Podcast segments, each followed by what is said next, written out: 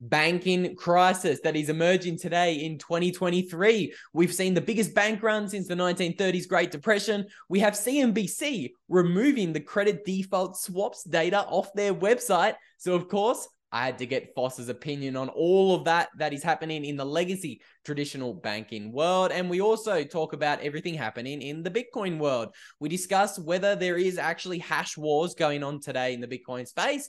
And we look at when Bitcoin could transition to actually trade as a risk off asset. Okay. I really hope you enjoy this discussion with Foss. Before we get into it, I want to quickly thank today's show sponsors Swan Bitcoin, the Foundation Passport hardware wallet, and the Bitcoin Miami 2023 conference. You guys will hear more from the show sponsors later on into today's episode. But with all that said, let's get straight into this chat with the one and the only Greg Foss. So, welcome back to the Money Matters podcast. Today, I've got a fan favorite back on the podcast with me for our third discussion. Greg Foss, welcome to the pod. Wow, number three, eh? Well, happy to be here, Luke. Thanks for having me. I'm glad to have you. You're so gracious with your time. So, once again, thank you for that. And I want to start our discussion somewhere a little bit different. Most people would be expecting, okay, the banking system's melting down. Luke and Foss probably going to be talking about credit default swaps and things like that. But I want to actually start our conversation in a different direction. I'm going to share my screen, show you a graph of the Bitcoin hash rate uh, because it has been going absolutely parabolic. Uh, Foss, what's your thoughts on the parabolic Bitcoin hash rate?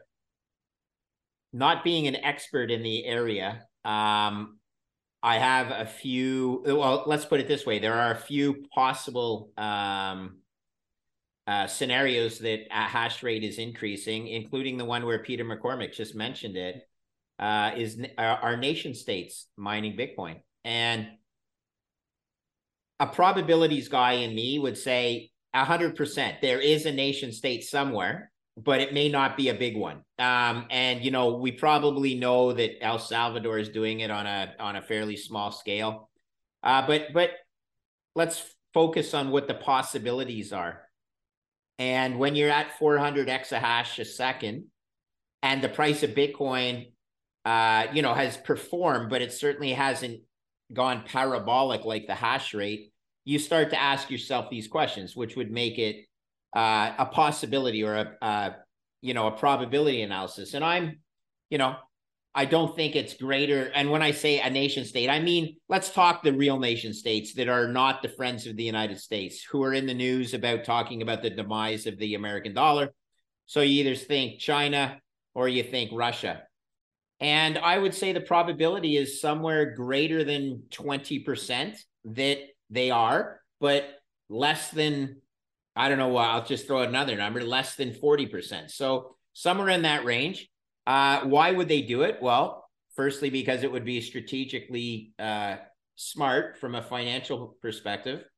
And then secondly, if you have a, an abundance of energy that essentially you can argue. Now, the truth is it's not, but you can argue that the energy costs are almost free. And when you have almost free energy costs, whether it's in the case of a an electric utility that otherwise would have to, uh, you know, pay another nation. That's I'm I'm using Canada in that case because Canada does actually have to pay the United States, not sell power cheaply, but actually has to pay the United States to take our power at times. You could argue, well, it would certainly make sense to uh, mine Bitcoin with that wasted energy. Um, you could look at flare gas. You could look at things like, well, we've developed all this uh, infrastructure in oil and gas, and uh, you know there there are ways to make it appear like it's a zero cost. Uh, Luke, I would suggest that all of these cases make it uh, somewhat attractive to consider that. So you put a probability on that, but then you bring the Oh, and uh, just within the last 12 months, I had my reserve asset. Speaking of Russia here, I had my US Treasury bonds frozen. Well, I mean, you know, don't uh, tell me that that's not a concern if you're trying to manage your uh, your risk profile. That uh, your uh, reserves were frozen. So the betting man in me would say yes, it's a greater than zero percent chance. How much money would I put on it? Uh, if you gave me five to one odds, I would probably take that bet. Meaning, I'll bet one dollar that they are, and you pay me five dollars if we prove that they are, and that's that's the bet I would make. You know what I mean?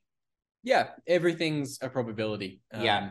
And obviously, I think we our first discussion was in October 2021. I went back and I checked the tapes, and then I think you said, "Look, it would be absolutely ridiculous if Putin wasn't at least considering his yeah. probabilities of mining Bitcoin." And of course, we know what happened in 2022. Putin's come out and said, "Look, I'd, I'd accept your Bitcoin for for my natural gas." Um, so yeah. yeah, it's it's really interesting how things have developed. Um, how things are happening fast. They it's it's one of my taglines. Risk happens fast. The world mm. is changing quicker than it ever has. Yeah, it definitely is. Um, another one of your taglines, or another one of the things you're a little bit uh, more famous for talking about, I suppose, would be credit default swaps. And I shoot uh, you over a little tweet this morning, and it looks as if uh, CNBC has actually delisted oh, yeah. the credit yeah. default swaps for some of the biggest banks in America. So I think it was Bank of America, I think it was JP Morgan, there was a couple of other in there. Yeah. yeah. Um, well, what do you read into that, Foss? Well, luckily, I never took uh, my news or my credit default swap feeds from CNBC, so it wouldn't have impacted me. I, uh, you know, would always get them off of Bloomberg and uh, what's called runs from from the dealer community. So you know, Goldman Sachs would send out their runs on CDS on on various uh, things, but. Uh, yeah, that's a compilation of different uh, sources of of information to to put out that feed, and I have to be very honest. I think that, uh, firstly, let me say this. I'm extremely proud that the world actually even knows what a credit default swap is now. Okay. Because not because of me, but I just, you know, having spent my life in credit, uh, this is something that I only learned. Yeah. Because they've only existed since, uh, well, I'm going to guess they've only existed since about 2005. Uh, probably even no, maybe the year 2002 and they were developed by uh, Blythe Masters, a very smart lady at J.P. Morgan, uh, back in you know around the early 2000s, and uh, they were a method of uh, trading risk uh, amongst uh, with a credit view where you didn't actually have to borrow the bond. Let's say you wanted to short a credit, Luke. when you short a credit, you actually have to borrow the bond.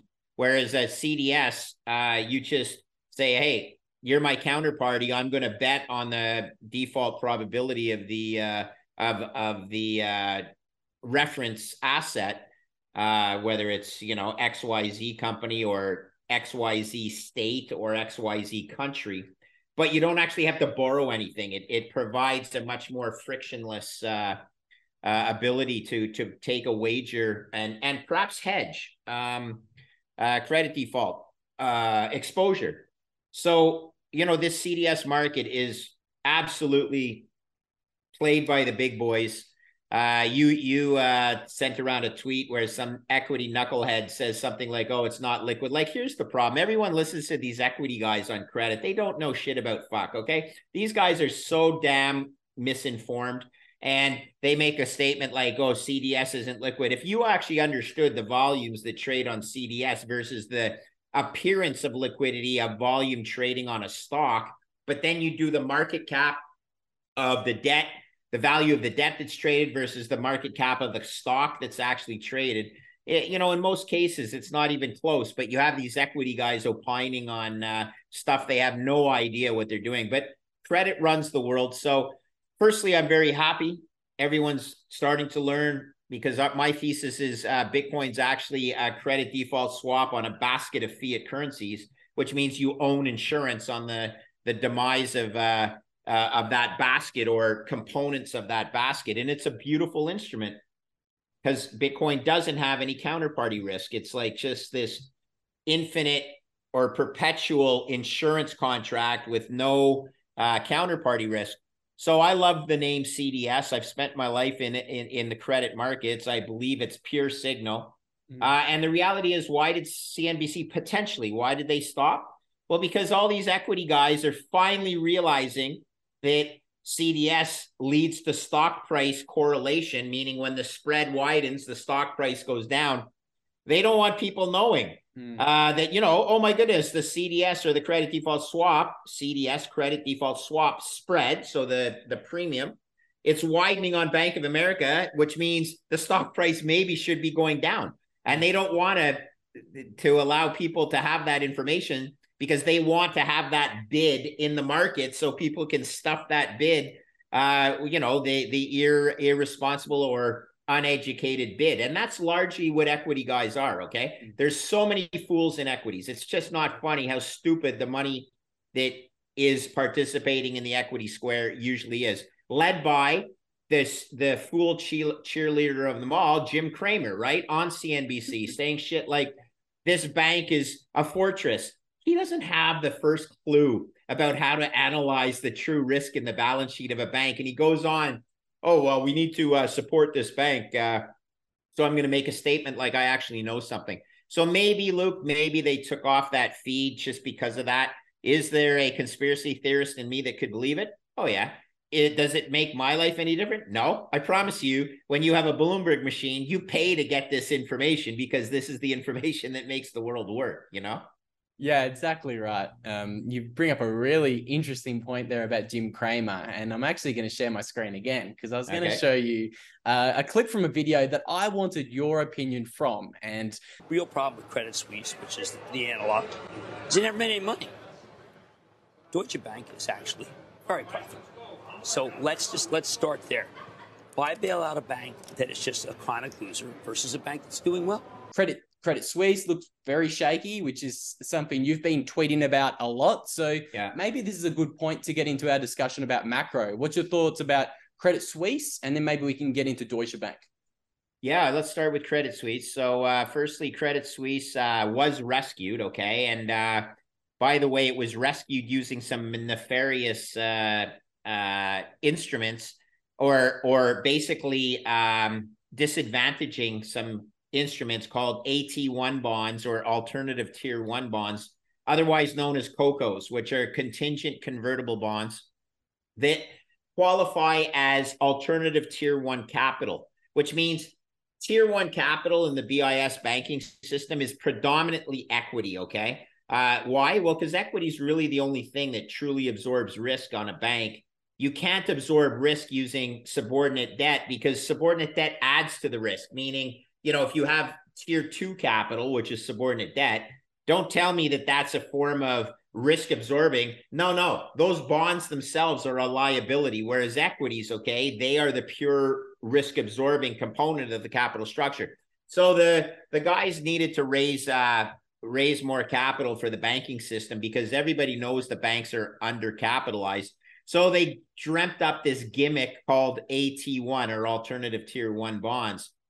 And in the case of uh, Credit Suisse, there was 17 billion face value of these bonds that got written off at zero while they still rescued $3 billion worth of the common stock. Okay. Now, at least they should have been treated pari passu. There's no way you can convince me that the bond should have been treated as a disadvantage to the equity. Maybe you can you you treat them equally, but normally bonds have a prior claim on restructuring. And in this case, in this Credit Suisse restructuring, they didn't. They got a zero. 17 billion of it written down to zero, whereas the equity still had a $3 billion uh, market value in order to get the merger with UBS done.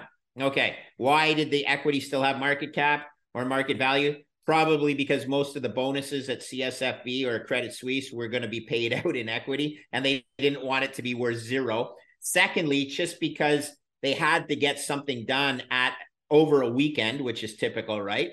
Uh, and and they were able to zero out the bonds. And these bonds, uh, they cost a lot of people money, including PIMCO, uh, Pacific Investment Management Company, based in LA lost $800 million of face value on these bonds. And who are the people that bear the brunt of that? Well, the pensioners that have their money in PIMCO. Uh, so let's make sure we we understand what really happened here. It was a gimmick accounting uh, or a gimmick instrument that got zeroed out and rewrote the rules of finance and gets glossed over by the uh, regulators as, oh, well, they were designed to do that. That's bullshit. It wasn't designed to do that. Okay. Now, who's the biggest issuer of AT1 bonds in the world? Deutsche Bank. Oh, well, you better start worrying then if you've provided capital to Deutsche Bank, which, by the way, they might be profitable, but they are not well capitalized. So let's go back to idiot Jim Cramer, what he said. Yes, they can be profitable. It doesn't mean they're well capitalized. Just because you can run a profitable business in air quotes doesn't mean you're properly marking to market all the assets on your balance sheet particularly when you have something like 60, 60 trillion dollars of derivatives. Now, just give me a full stop. Cramer has no clue how to actually mark to market those derivatives. He has no clue how to properly mark to market the exposure on Deutsche Bank's balance sheet, but he comes out and says some stupid statement about profitability. Banks don't actually they manage their profitability, Luke. It's all about how much loan loss reserves they have to write down each quarter. And that's managing their profitability. So Cramer once again shows his absolute misunderstanding of how banks work. I wouldn't listen to that man about very much when it comes to credit because he's never spent any time in the credit markets. He's just a voice box for equity. And now remember, just for your listeners, equity ranks subordinate to bonds in a capital structure. Okay. If you don't know, if you're an equity investor and you don't know what the, the debt investors are saying about the company in terms of its credit quality and its, uh, uh, you know, its, its uh, sustainability, you're investing blind. You, you, you really shouldn't be investing on behalf of clients because you don't know what you're doing. And I always say, always watch the equity. Uh, excuse me, always watch the credit. And what can credit guys do? Well, since these guys have a prior claim, they can short the shit out of this thing to protect and hedge their exposure up here. And that's frequently what happens. So when credit default spreads widen, one of the hedges is you can go into the publicly traded equity markets and short that stock as a hedge against your default risk. Happens all the time. correlation, it's the same capital structure. You're formulating an enterprise value based on the same cash flows. And, you know, there was an interesting thing that happened, not just with the AT1 bonds, but then Deutsche Bank went out and repurchased some debt and it caused an open leg on uh and we talked about that in that in that uh I, I, I can't call it an argument, but on that uh, podcast that uh, spaces that you you notice what I said to the guy, wrong, wrong, wrong. Basically, the reality is that open leg caused a naked position where the guys had to go out and reach for default protection because by buying back the debt, the bank had exposed these credit default swap sellers to an open leg. And we could get into the technicalities. We don't have to. The point is, this is a very complex capital structure arbitrage thing that most people don't understand. And sometimes there's unintended consequences, including when the bank thinks they're doing a good thing by buying back the debt. They actually are making people reach for default protection to cover their they had sold protection now they have to buy it back okay and it gaps wider, and then everyone's like, "Oh my gosh, what's going on with Deutsche Bank?" So, very, very smart players, but hedged and wedged, lots of different uh, moving parts. Now, I wanted to quickly interrupt today's chat with Greg Foss to let you know about our amazing show sponsors. If you are in the market looking to purchase a little bit more insurance on the fiat legacy financial system, I would love to point you towards Swan Bitcoin. They're a great Bitcoin only educational company and they will also help you buy Bitcoin easily. And they're going to give you $10 of free Bitcoin if you sign up using the link in the description of today's video. We're thrilled to be partnering up with Swan Bitcoin. They're a great company, so definitely check them out. And once you've bought your Bitcoin, if you're looking for somewhere to put that Bitcoin in a safe place, we recommend you check out the Foundation Passport hardware wallet. It's one of the best hardware wallets there is in the space. It's a high end product, visually very appealing, and it has great QR code functionality, which makes sending and receiving Bitcoin an absolute walk in the park. So if you want $10 of that puppy, you can use promo code BEAST. And last but not least, let's hear from our final show sponsor today. That is, of course, the Bitcoin Miami 2023 2023 conference. You guys can get 10% off your tickets if you use promo code CoinBeast. Again, links to all the show sponsors are in the description of today's video. Let's get back into this discussion with the one and the only Greg Foss. Yeah, there is a lot going on right now, Foss. And I'd love to get into the technicals maybe a little bit later on in the pod, sure. but maybe first, I would love to get uh, your high level synopsis of what's gone on in the past three to four months. Like you probably got lots of calls from just everyday Joe and Janes who might not be following all this nerdy macroeconomic stuff like us.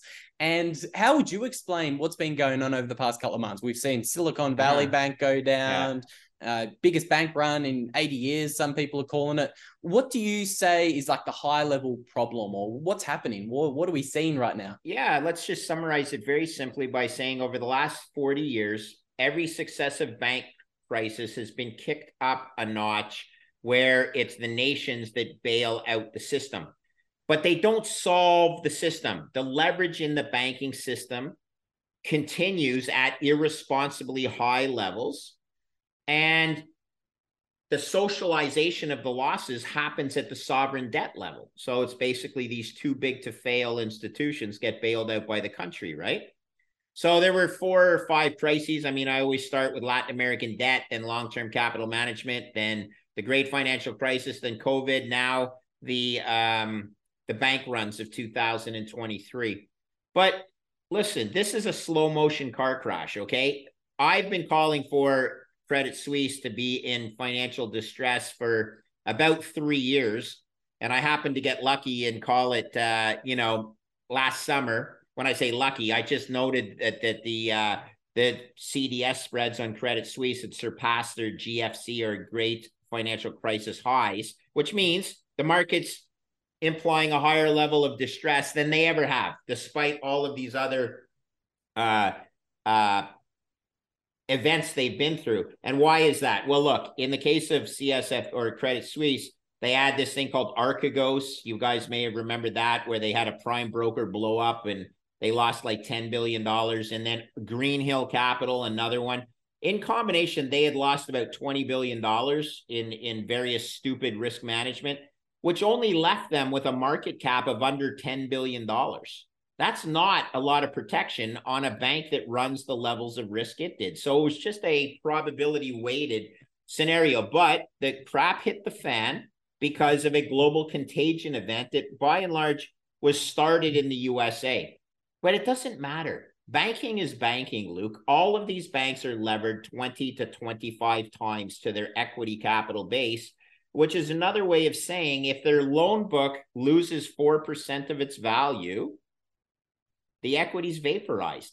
4% is not a big margin of error to play with. So the business of banking caught up with these knuckleheads that had made bad duration matched. Uh, they bought long term treasury bonds. Now, everyone always thinks of uh, the capital of a bank and the big risk factor of a bank is credit risk, which is true, except recently it turned out to be interest rate risk because for the last 40 years, interest rates have been going down and when interest rates go down, bond prices go up, which means largely the banks were sitting on something called unrecognized gains. Well, as soon as interest rates turn around because the Fed starts pushing interest rates up, these gains turn into losses. And once they're losses, if they have to crystallize those losses because of a run on the bank, well, that's when things get ugly. So CSFB, I call it CSFB, stands for Credit Suisse First Boston, but they paired off the First Boston side. Um, Credit Suisse got caught up in this contagion event, but look, it was bound to happen because they were over levered, undercapitalized to begin with. And we saw the result. So, what is another one to fall? Look, Jim Cramer, I'm sorry, sir, but Deutsche Bank is just as poorly capitalized on a relative basis as Credit Suisse was. Yeah, I think I think that's a great point. You raised uh, lots of good ones there, Foss. But I, I remember I was gonna bring up this tweet in our discussion at some stage. You were talking about credit default swaps, and you say, uh, you know, everyone in the world right now is a credit default swap junkie. I'm proud of every single one of you. Credit default swaps run the world. Cramer runs the urinals. So, yeah. Foss, what did you mean by that one there? Well, again, it's all credit, and then Cramer should be uh, handing out towels in the public restroom, right? Because he's just a total fucking buffoon. I have mm. to say it.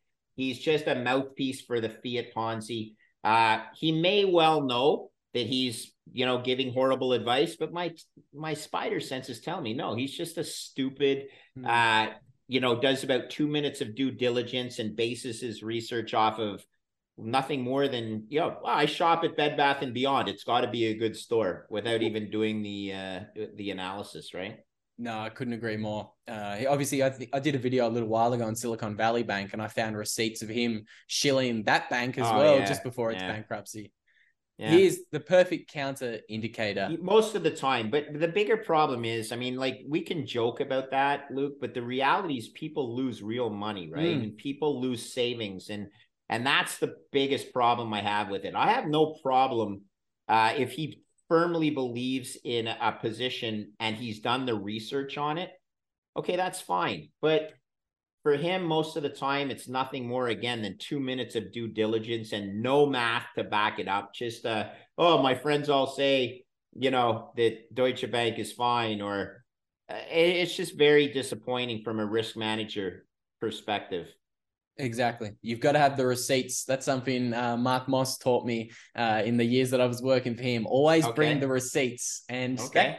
gets me into something else I want to bring up, Foss. Uh, on a recent podcast, I don't remember which one, you said that you think the commercial uh, real estate, mortgage backed securities could be in a lot of stress and maybe even more stress than the mortgage backed security market of 08. So I want to bring up a chart here that you shared a link to on your Twitter. You shared a link yeah. to this Wall Street Journal uh, article, and it's got this really great chart looking at uh, the amount of losses. Yeah, yeah, yeah. It's it's it's mind boggling. This is an, a must read chart included in there. Excuse me, a must read article. There's 12 different mm-hmm. charts, but one of the charts that struck me was certainly this. Um, uh, the commercial real estate exposure and the losses on commercial real estate. Yeah. So, what's your thoughts on commercial real estate well, right now? Are they yeah, well, let's just look at it from a you know five thousand foot view. I mean, COVID caused a lot of people not to have to go to the office. They've realized that they don't want to go to the office. If you can work from home, it's more fun than going to the office, which means there's a lot of office space. I think on one of the charts it shows a 20% vacancy rate. Okay. 20% vacancy rate, which means you don't need as much uh, office uh, space as you used to. Not to mention, there's new supply that's come onto the market. And most importantly, and here's something that flies under most people's radars the valuation metrics of commercial real estate have to go down because interest rates in general have gone up. So there's a thing called the cap rate, which is used to value the cash flows of a commercial real estate project. When that cap rate increases, the value of that project goes down which is also another way of saying the loan to value ratio has probably gone higher, which means if you lent originally at 70% loan to value, now you're probably sitting at 100% loan to value. Well, guess who owns the guess who owns the property at 100% loan to value? The bank. The guy that developed the property, he's like, "Okay, here are the keys. Thanks for lending me money, you stupid turnips. And now I'm passing the uh the, the keys over to you now you need to manage the, the risk. And so those are, you know, it's a bit of the perfect storm. And by the way, where does all commercial real estate exposure l- live in the United States anyway? On the on the regional and super regional balance banks balance sheets, which is just another, you know, going to add fuel to the fire of their undercapitalization. Yeah, that's a great point. Uh, I think keeping your eyes peeled on commercial real estate uh, is a big one. Like you say, the the change in trends of where people are working these days, it, it's enormous. There, there's so many people not going back to the office. Yeah. Um, so I think that's a great one to point out. Um, I think we've just about covered everything in the macro space. Um, okay. I, I, wanted to uh, hit with you, Foss. Let's maybe transition a little bit more into the Bitcoin space. So it's something else that you're uh, famous for, something that you always beat the drum about, is Bitcoin should be traded as a risk-off asset. Um, Bloomberg last year came out with an article saying, hey, look, there's a chance Bitcoin could be traded as a risk off asset by the end of 2022. And now I've kind of I might throw up a chart for the for the listeners later, but Bitcoin's up like 75% for 2023. Meanwhile, equities are up like two, three, four percent. They're hardly moving. Is this the beginning of Bitcoin becoming a risk off trade, or is it a little bit further down the line? Uh, unable to comment for sure, but I can just tell you since I've been involved in Bitcoin, I've always considered it my insurance policy. Mm-hmm. So therefore, it is risk off for me. Like insurance is your risk off uh, uh, backstop, right? Um, and more importantly, when you can see a forest fire coming, you don't sell your fire insurance on your house because it's gotten more valuable. There's a reason. So that's another reason that you always hold insurance. You don't trade your insurance so much. Um, has this is this the thing that tipped the uh, uh, in favor of the risk on versus risk off? Potentially, but don't forget, this is what Bitcoin was designed for. Bitcoin was designed in the great financial crisis of 2008, 2009 to be an alternative to the banking system. Well, right now, the banking system is not doing well. And it's not surprising that people are making, uh, you know, blazing a trail to get some exposure to Bitcoin. So it's doing what I think it should do in a time when not just you can see the beauty of Bitcoin, you can see the failures and the fiat Ponzi nature of the banking system. Because the banks are basically the transfer mechanism for the fiat Ponzi. They're the things that are all levered. And when you lose confidence in that transfer mechanism, you need to find an alternative, which is Bitcoin. So I, I hope that you can appreciate that there's at least some people on the margin that are doing that trade. Um, does it mean forever it'll be traded? It's a process, Luke. I think education and everything is uh, is paramount. Uh, I'll tell you one thing for sure. From my direct messages, and I've never seen the amount of incoming concern over the ba- the banks as I'm seeing right now. And this is including during the great financial crisis. Okay. Now people are far more aware of the potential because they remember what happened the last time. So, incoming concern, Twitter, even on CNBC, the fact that they stopped publishing credit default swaps on the financial institutions, hmm, let's just think about that for a sec. So, I think the anecdotal evidence is pretty clear. Uh, does it mean it won't flip back? No, come on. It's finally growing into an asset where, you know, people can take a view and everything. And it's getting big. It's over $500 billion. That's finally at the size of an asset class where the big boys can really start sinking their teeth into it. I think that Bitcoin will be a $10 trillion asset before long. And at $10 trillion, you can do the math. That's sort of like somewhere around 500,000 US dollars per Bitcoin uh, come back and we'll talk then, and we'll really see how the how the market's treating it as a risk on or risk off asset. Couldn't agree more. It'll be the uh, elephant in the room if it gets to be a ten trillion dollar asset. Yeah, but it'll still pale. Let's just make sure that we understand the total global financial assets. Total global financial assets nine hundred trillion dollars. So even if Bitcoin got to ten, that's still one ninetieth. Only one ninetieth, just over one percent of all financial assets in the world. It's still pretty small, even though it sounds big, right? Still a lot of gains out there, even at a $10 trillion market cap, Foss. I couldn't agree more. There's one more question about Bitcoin I wanted to ask you. All right. Well, I have one for you. Yeah, um, hit me. I want to make sure, because uh, we were talking about that Wall Street Journal article. Mm. And uh, I'm actually amazed that that article didn't cause more consternation today on the open in bank stocks. I, I did tweet out one thought today that 10 years ago or 15 years ago, that would have caused bank stocks to be down another 10 to 15%, just my estimation.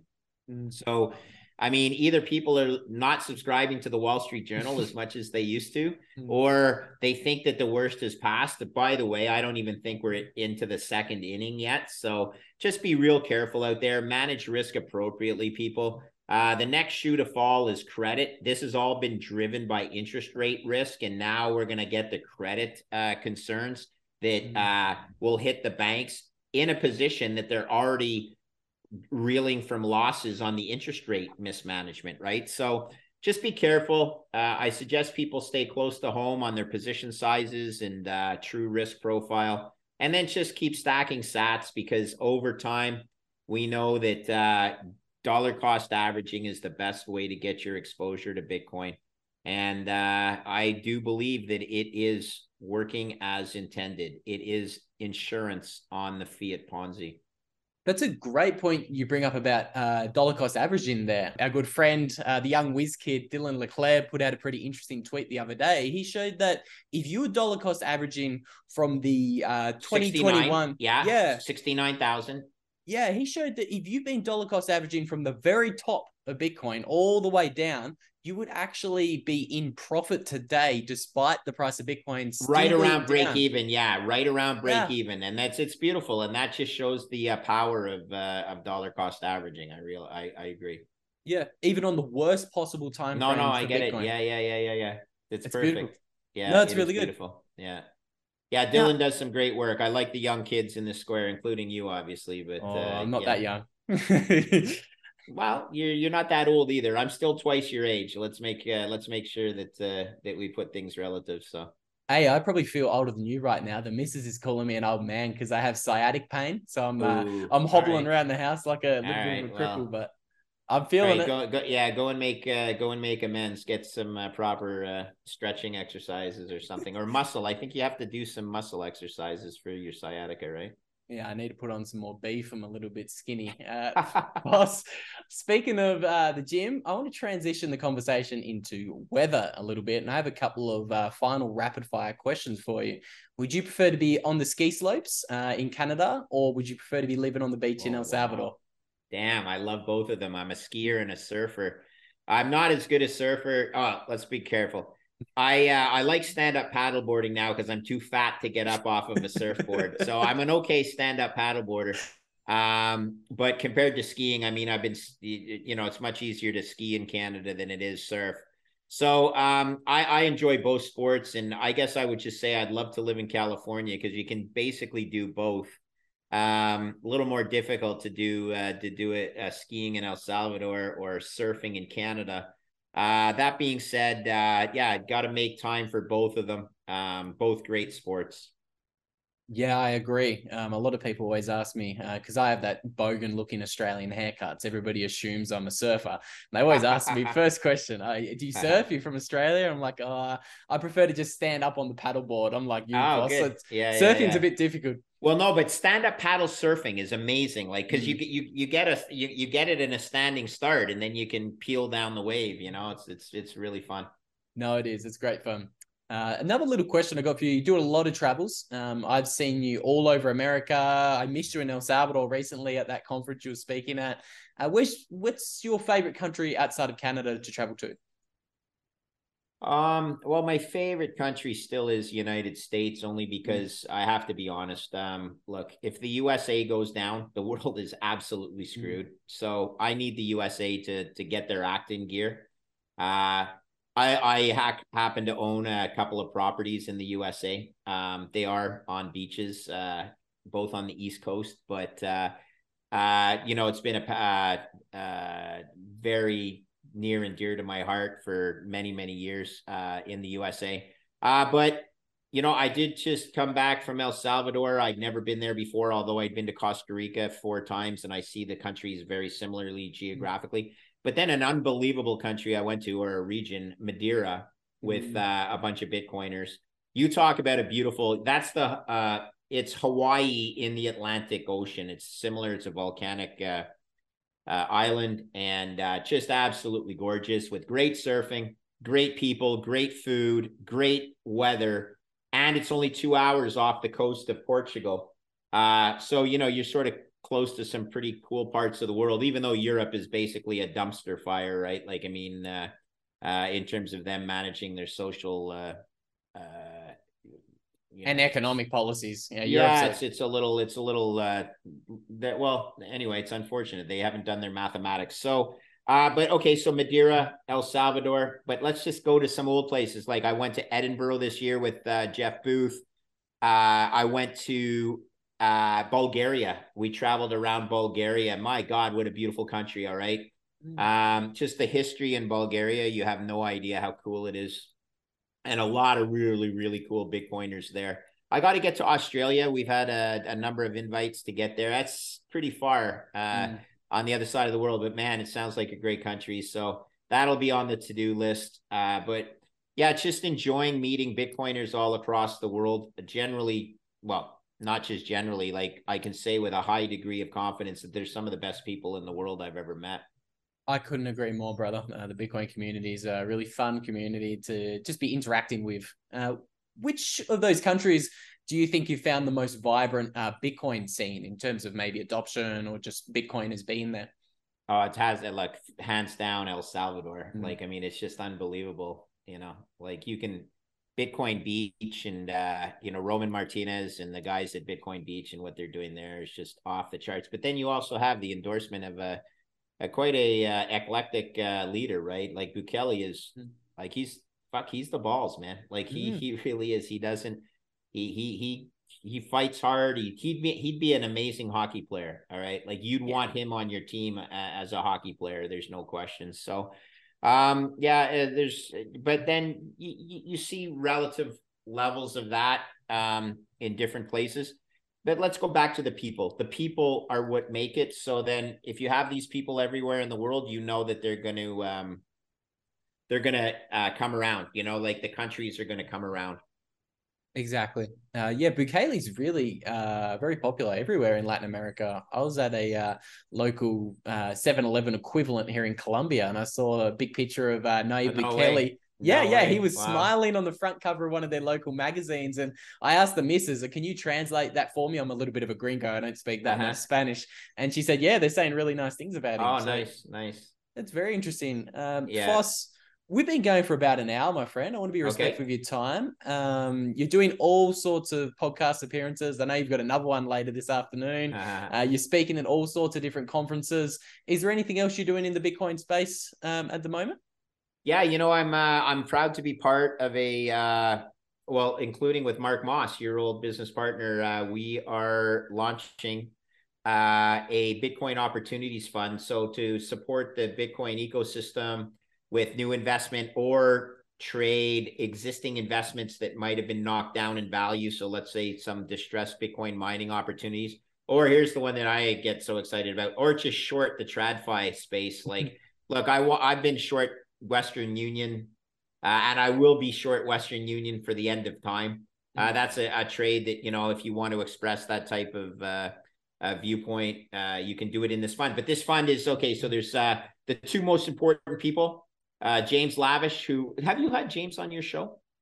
Okay, uh, you met James when we were down in uh, San Clemente with uh, with Mark. So this is where we had the genesis of that idea. Was when you were out out to uh, out at lunch with myself and Mark and and James.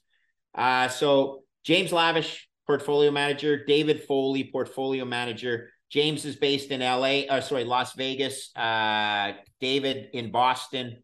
Uh, and David Foley is currently a business partner with Larry Lepard, who's just another great Bitcoiner, you know, 30 year plus veteran of the financial markets.